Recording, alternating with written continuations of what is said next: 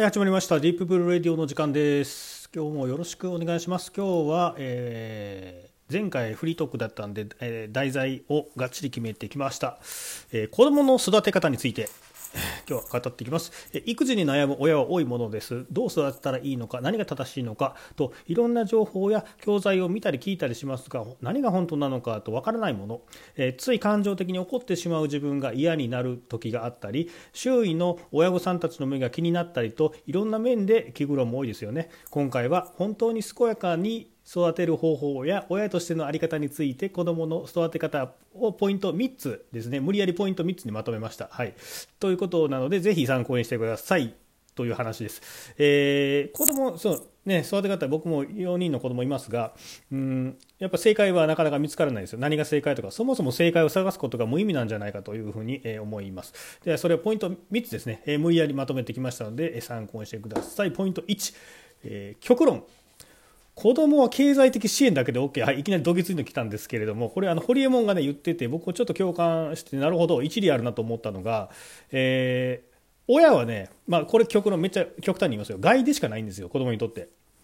子供は変に親の、あの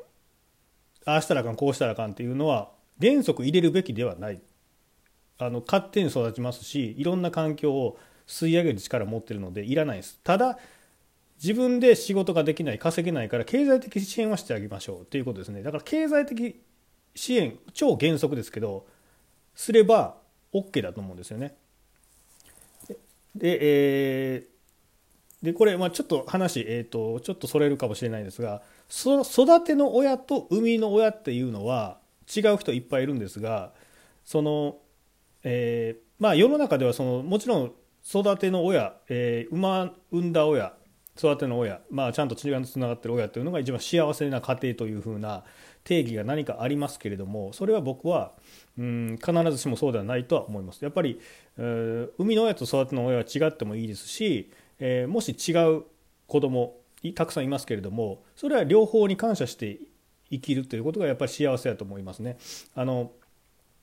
育ての親はもちろんその人格形成ですね。あのよく言われる3歳までの人格形成に関してはすごく影響を持ちますし、えーただ、えー生みの親がいなければ自分自体が存在してないということなんですよね。もちろんそれが合致してるのが一番いいことなのかもしれないですがそれが一番いいんだよっていうふうな何か暗黙のうん世界で成り立ってるというのもちょっと不思議だなと違っててもいいんじゃないかなというふうに思います。うん、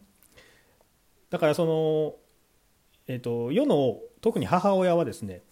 えっと、生みの親と育ての親は必ず一致してどっちも良好じゃないといけないという大前提があるからこそやっぱりあの、ねぐえー、と育児放棄とかね虐待に走るんじゃないかなと思いますね。あの育児放棄、まあ、虐待はちょっと置いといてあの放棄ネネグレクトというんですかねあのどか出かけてしまうみたいなあれってよくあの見ると周りの人たちが子供がいなかいたいたことを知らないことが多いんですよ。ということはどういうことかというとその助けを求めないんですよねあのお母さんが。しんどくても助けを求めれないから結局ああいうふうな行動をとってしまう。で助けを、求めることがつまり何か無責任社会的にやっぱりこう自分が何て言うかなダメだと無責任やというふうに言われるのが嫌だと。でも育ての親と生みの親は違っていいんだよっていうことであれば自分はもう産んだのでそこでお役目ごめんで次育ての親は別の方っていうのもがもし、えっと、OK という世であればもうちょっと助けを求めれたと思うんですよね。別にあの育てることをやめずにあの近所の人と共同で育てるっていうのもありだと思うんですよ。だからなんかそこが、えっと、大きなあの虐待とかにつながる問題かなと思いますね。でちょっと 話それた、えー、とそう経済的支援だけど OK ということで。でそれ以外はつまり極力触れないようにすると、まあ、通常通常と言ったらあれですけどもあの生みの親と育ての親が同じようなあの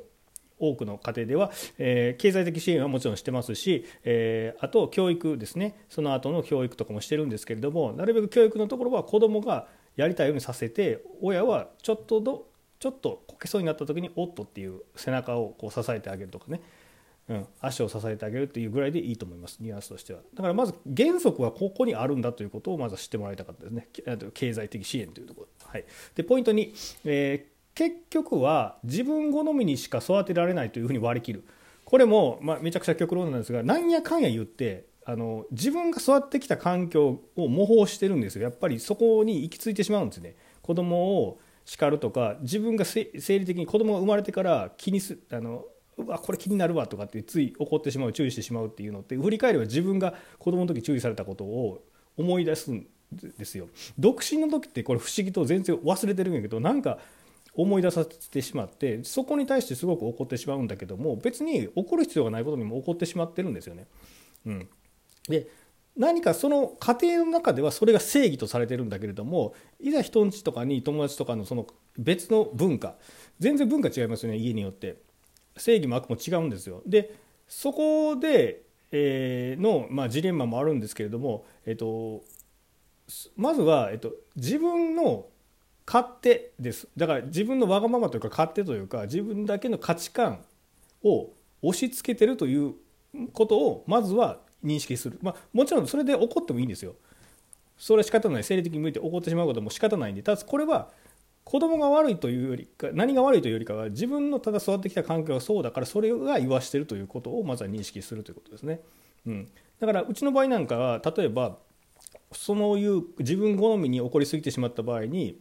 僕は全然できてないんですがあのうちの妻の場合なんかはあのごめんねってあのお母さんのこういう勝手で怒ってしまったんだよっていうことを子供に説明してしまう。んですね後後から、うん、でもやっぱりそれでもやっぱ子供はその親に言われた通りのこう何回も怒られるとしなくなるんですよ。でそれがしなくなることで結構自由を奪ってるっていう面もあるので、まあ、でもその自由を奪ってしまうぶどまりみたいなところはもう仕方ないっていうふうに割り切ってただこれは、えっと、盲目にならずに正義だと思わないことですね。これがいいことなんだと。だからえっ、と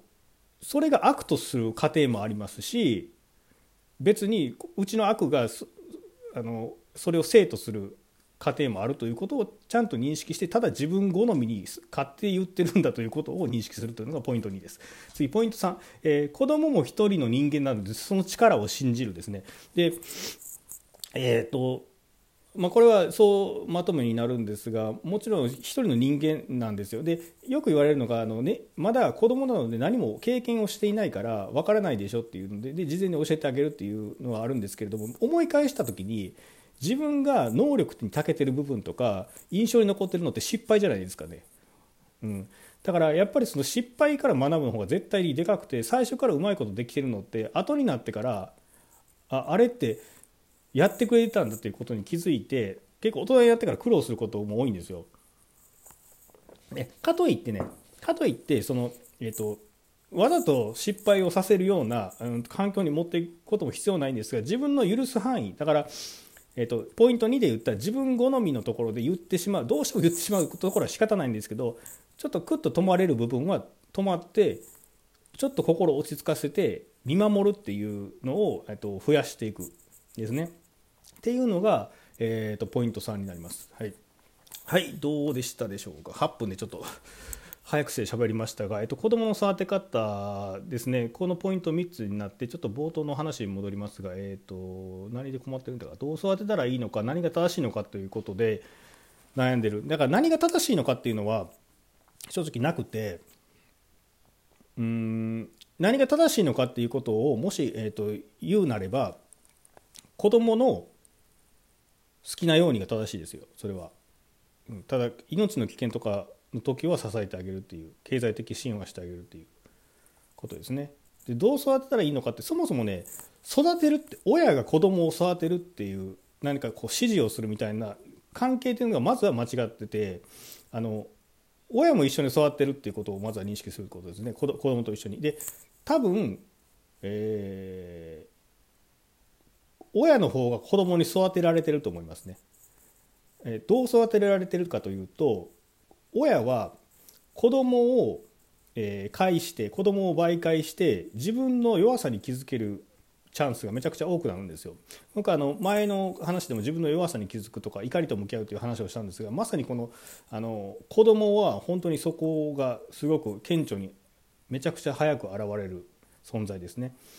うん、で自分の、えっと、幼少期。あのこういう、えっと、コアな部分っていうのは自分の幼少期にすごくヒントがあってそこから、うん、と変化していくんですね。いろんな、えっと、社会的要素が加わっていって。でで、えっと、自分の子供が生まれた時にそのうん自分の子供の時にできなかったことを例えば、えーと、子供に移し移して、えー、しようとしたりとかもしくは、えーと、怒られたようなことを、ま、全く同じように起こってしまうとか、うんえーと、イラッとする部分とかも全部含めてですねこう自分のコアというかその本質に、えー、触れる機会がすごく多いのが子どもの存在です。で一方子どもというのはたまたままあ自分が親なだけであっていろんな環境特にもう小学校とかに上がってしまうともういろんなとこから吸い込むあの吸い上げていくのであのできるだけ多くの人と触れ合うというふうにした方がいいですねだから親だけになると自分のコピーがただ生まれてしまうというか同じ苦労を多分担うことになるっていう話ですねはい。です。ちょっとあの話したいことがめちゃくちゃありすぎてあの ここここで収まらないのでまた別の機会に別の切り口で子どもの話はしようと思いますが、えーと、今日のところはそういう感じです。えー、ポイント3つにですね、えー、極論。子どもは経済的支援だけで OK そしてポイント2は結局自分好みにしか育てない育ててないんやからということでまずは、えーと、割り切る。そして認識する。でポイント3子ども一人の人間です。うん。ね、失敗ししてもその力を信じて、えーと、親を親としての役割を果たしていきましょうということです。じゃあ今日はここまでバイバイ。